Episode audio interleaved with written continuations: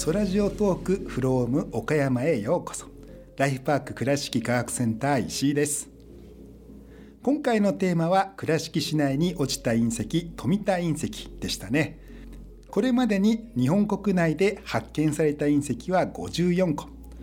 ちなみにおよそ100年前大正5年4月13日当時の富田村現在の倉敷市玉島屋島に隕石が落下しました。富田隕石と呼ばれるこの隕石は日本国内で確認された54個のうちの一つとなります。この富田隕石の実物を所有者のご好意で公開しています。隕石は秒速数十キロという速さで地球の大気に飛び込むため激しく燃え上がり熱で溶けた黒い層で表面が覆われているのが特徴です。石質隕石に分類される富田隕石にもこうした隕石独特の特徴が色濃く残されています。日本国内に落下した隕石を最も多く保存展示している施設は東京の上野公園にある国立科学博物館です。国内に限らないのであれば国立極地研究所の南極隕石ラボラトリーが南極で発見された隕石を1万個以上保有しています。氷で真っ白な南極でもし石が転がっていたらほぼ確実に隕石ということでとても見つけやすいのです。さて H2 ロケットエンジン LE7 について解説したいと思います。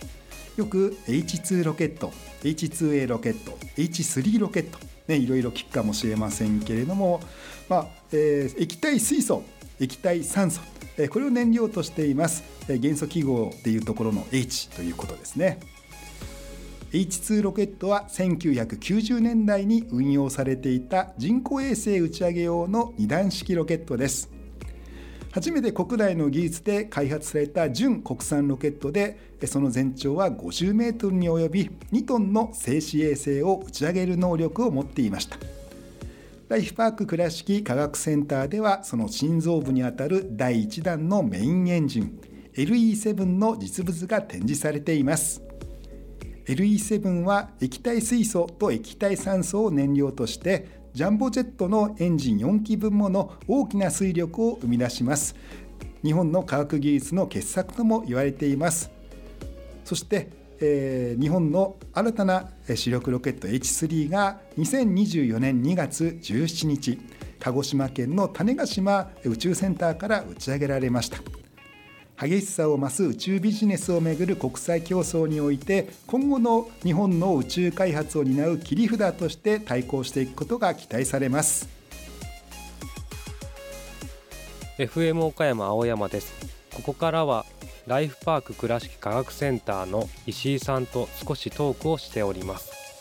トークの際に聞き忘れた補足をします。H2 ロケットエンジンの燃料として使われる液体酸素液体水素とありますがどのようにして液体となるのかなんですけどもまず酸素 O2 は空気中に約20%含まれている気体です。ちなみに窒素 N2 は約78%そしてアルゴン AR ですが0.9%そして二酸化炭素 CO2 は約0.03%となります。でここで聞き慣れないアルゴンなんですけれどもこのアルゴンとは何でしょうか？と用途はと言いますとアルゴンは完全不活性の特徴を持っていて電球や金属の溶接それとワインの封入ガスなどが用途です。他に不活性ガスと言いますとヘリウムやネオンなどといったものが少し聞きなじみがあるかもしれません。さて戻りますと液体酸素。これは酸素の沸点はマイナス183度となりまして酸素をマイナス183度よりも低い温度まで冷やすと液体になります。逆にマイナス183度から温度が上がると気体になります。そして液体水素はマイナス253度より低い温度まで冷やすと気体から液体になります。引き続きお聞きください。この H2 のこのプロジェクトって、はい。い、つからいつまでまああのーはねあのざっくりと80年代に開発して90年代にまあ一応打ち上がってたわけですね。はいであのー結局その前の H1 とか N1、N2 とかありましたけどその頃ってもうアメリカの援援助というかいろいろあの助けてもらわんとどうにもならなかったんですね。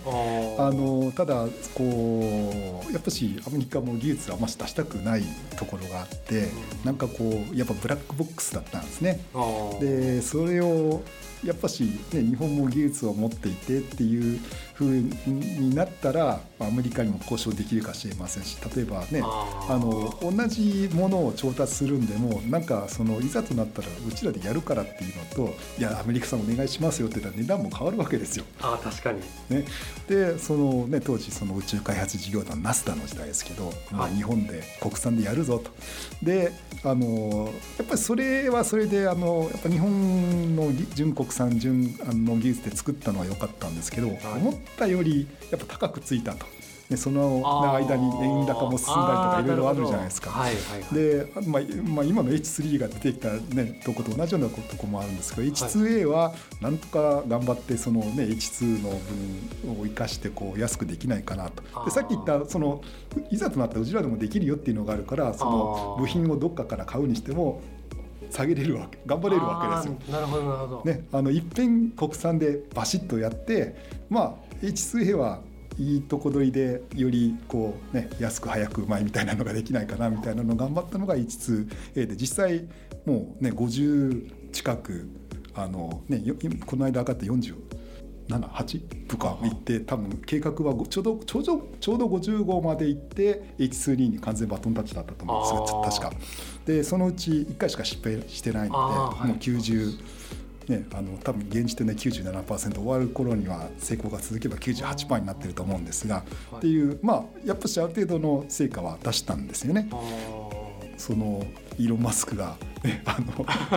バンバンねバンバンもう毎週火曜ぐらいの勢いであのあのロケットを打ち上げるような実際になって日本は言うて20年の間に50個、ね、年に。まあ、あの別にあのイプシロンっていうちょっとねあのちっちゃいサイズのはいはいあれも、はい。あの固体のロケットもありますけど、まあまあ言うて年に3つ上がったら今年は頑張ってはりますなみたいな感じだったわけですよね。あのあのいっぺん本当一月ごとに4連続ぐらいで開けたかな。へー。あのあのそのイプシロンと H セとあー混ぜてっていうのはありましたけど。で、まあ、今度 H3 ですね、はい。あのもうやっぱしあの H2A も頑張ったけどなんかねそのやっぱ数量産できたあら値段下がるわけですよね。っていうのがあって H3 やっぱし新しい技術開発もあるんだけどやっぱりより安くっていうのも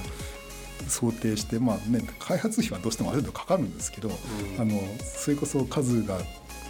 あの打てるようにっていうのを目指して多分頑張っているとこなんじゃないかなと思うんですけどね。はい。このまあ私があまり最初に知らなかったんで質はい問したんですけど、H2 ロケットってはい。何段階を経て宇宙に行くもんなんですか？その何個つながってるんでしたっけ？ロケあットのって。まあ基本的にはあの2段なんですね。でそのサイドにあの要するにあの初速を開けるためにサイドにつけてあるんですね。ああのブースターなるほどってい。うのは。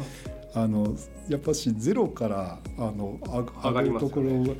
があのあのロケットのはい一番真ん中のこう大きい部分から、はい。はい。あの燃料こっちはだから液体水素液体水素でと酸素ですね。して横にあるでこれは固体燃料であどっちかって花火っぽい感じですあ言ってしまえば。はい。で飛んでいってでそれを切り離もうもされこっちはもうすぐに終わるんですよ。もうすぐに 数分で切り離して。それってどのぐらいまで行くんですか？そのえーいやいやでも大気圏で言ったら結構な高さまでもうあの行きますよもうね普通はもう行きますよ。その、まあ、2段目の今度のエンジンもで同じものなんですか？あのその。1段目2段目は同じ同じものなはいんですか、ただあの燃料燃料は同じなんですけど、はい。例えばえー、と2段目は再転化って言って、はい。あの最初要するに勢いつけるためにどんどん上げますよね。で、はい。多分それでいくとあのななんかこう地球に対してこうこんこんな楕円軌道とかになったりするんですねせーので上げ、まあ、だって地平線地面に近いとこ上げてますからあの、はいはい。はいそれでせーので上げたらこういう軌道になるので丸くしたいなとかあるいはこうこういう軌道にしたいなとかいろいろあるわけですそれを再調整というか遠いところでエンジン引くと丸に近い軌道にできたりとかそういうことができるんですね。直線ではい。目指して飛んでいってるわけじゃなくってある程度軌道に乗るような形で回って、あのーそれからはい脱出する、あのとい。う例えばあの地球をぐるぐる回るだけだったら、はい。あのーでも地球をぐるぐる回るのもなんかよ横回りでいいのか縦に回したいのか縦回りだったら地球が自転していくからこう地球全体のなんかいろいろ見れるわけですね。偵察衛星とかなんとか資源を探査するような衛星みたいなやつは縦回ししたいんですね。で例えばあの宇宙ステーションに荷物を運ぶんだったら宇宙ステーションに合わせてせーので上げないとあのあ。のだって上がった時に反対側におったらもうあ全然ダメじゃないですか。宇宙ステーションンにせーので持っていくのはもう秒で打ち上げの時間決まってるんですよ。あえー、ななんか探査する偵察するみたいなやつはあの1日に何回か何日に1回か知りませんけどそれの頻度の方が大事であの打ち上げのタイミングはある意味どこだっていいわけですよ。あなるほど。はい、あのなんですけどあの、ね、目的地あるいは、ね、どっかの星星に行く小惑星に行く宇宙ステーションに行くだったら本当にピンポイントなんですね。もう宇宙ステーションは本当にピンポイントです。ああなるほど。あのはいあのなんか小惑星に行くとかだったら多分何日遅れぐらいだったら待ってくれますけどちょっとねあのそれはもう誤差の範囲なんですけど宇宙ステーションはせーので行かないとっていう感じになるので。人人工衛星だから、はい。まあ、そこまでその、まあ、脱出するまではい。行かなくてもいいわけ、はい、でそれこそあの、えーさらにねあのじ地球の重力振り切って惑星なんか惑星か小惑星かっていく分は、それこそもう3段式とか4段式あみたいなのが多いですね。えー。要するにそのあの、ね、ここ地球の周り回ってるだけで振り切らないといけないので。そうですよね。はい、でさっき言った固体の分だとあの本当に花火なのでう燃料が尽きたら終わりで調整とかもですねいかないのでさっきその液体のやつはその2段目を再転化とか言いましたけど、はいはいはい。そうじゃなくてあの1段目2段目で頑張って上の方まで来てでその地球の前こういうところで3番目か4番目かで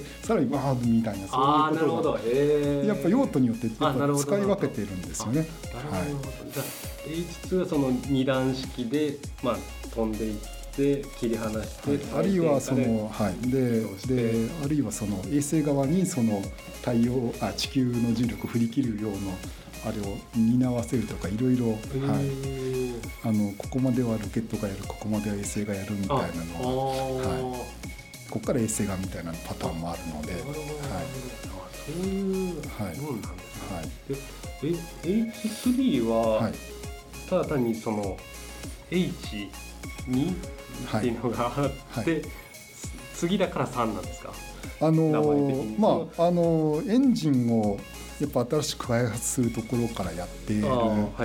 ででエンジンのそれこそ番号も前ああーのはい。H2H2A の時は LE7、LE7A だったんですがあーはい。LE9、9になったりとか、はい。なんでもうそれも新しく開発したいいうことですね。はいはい。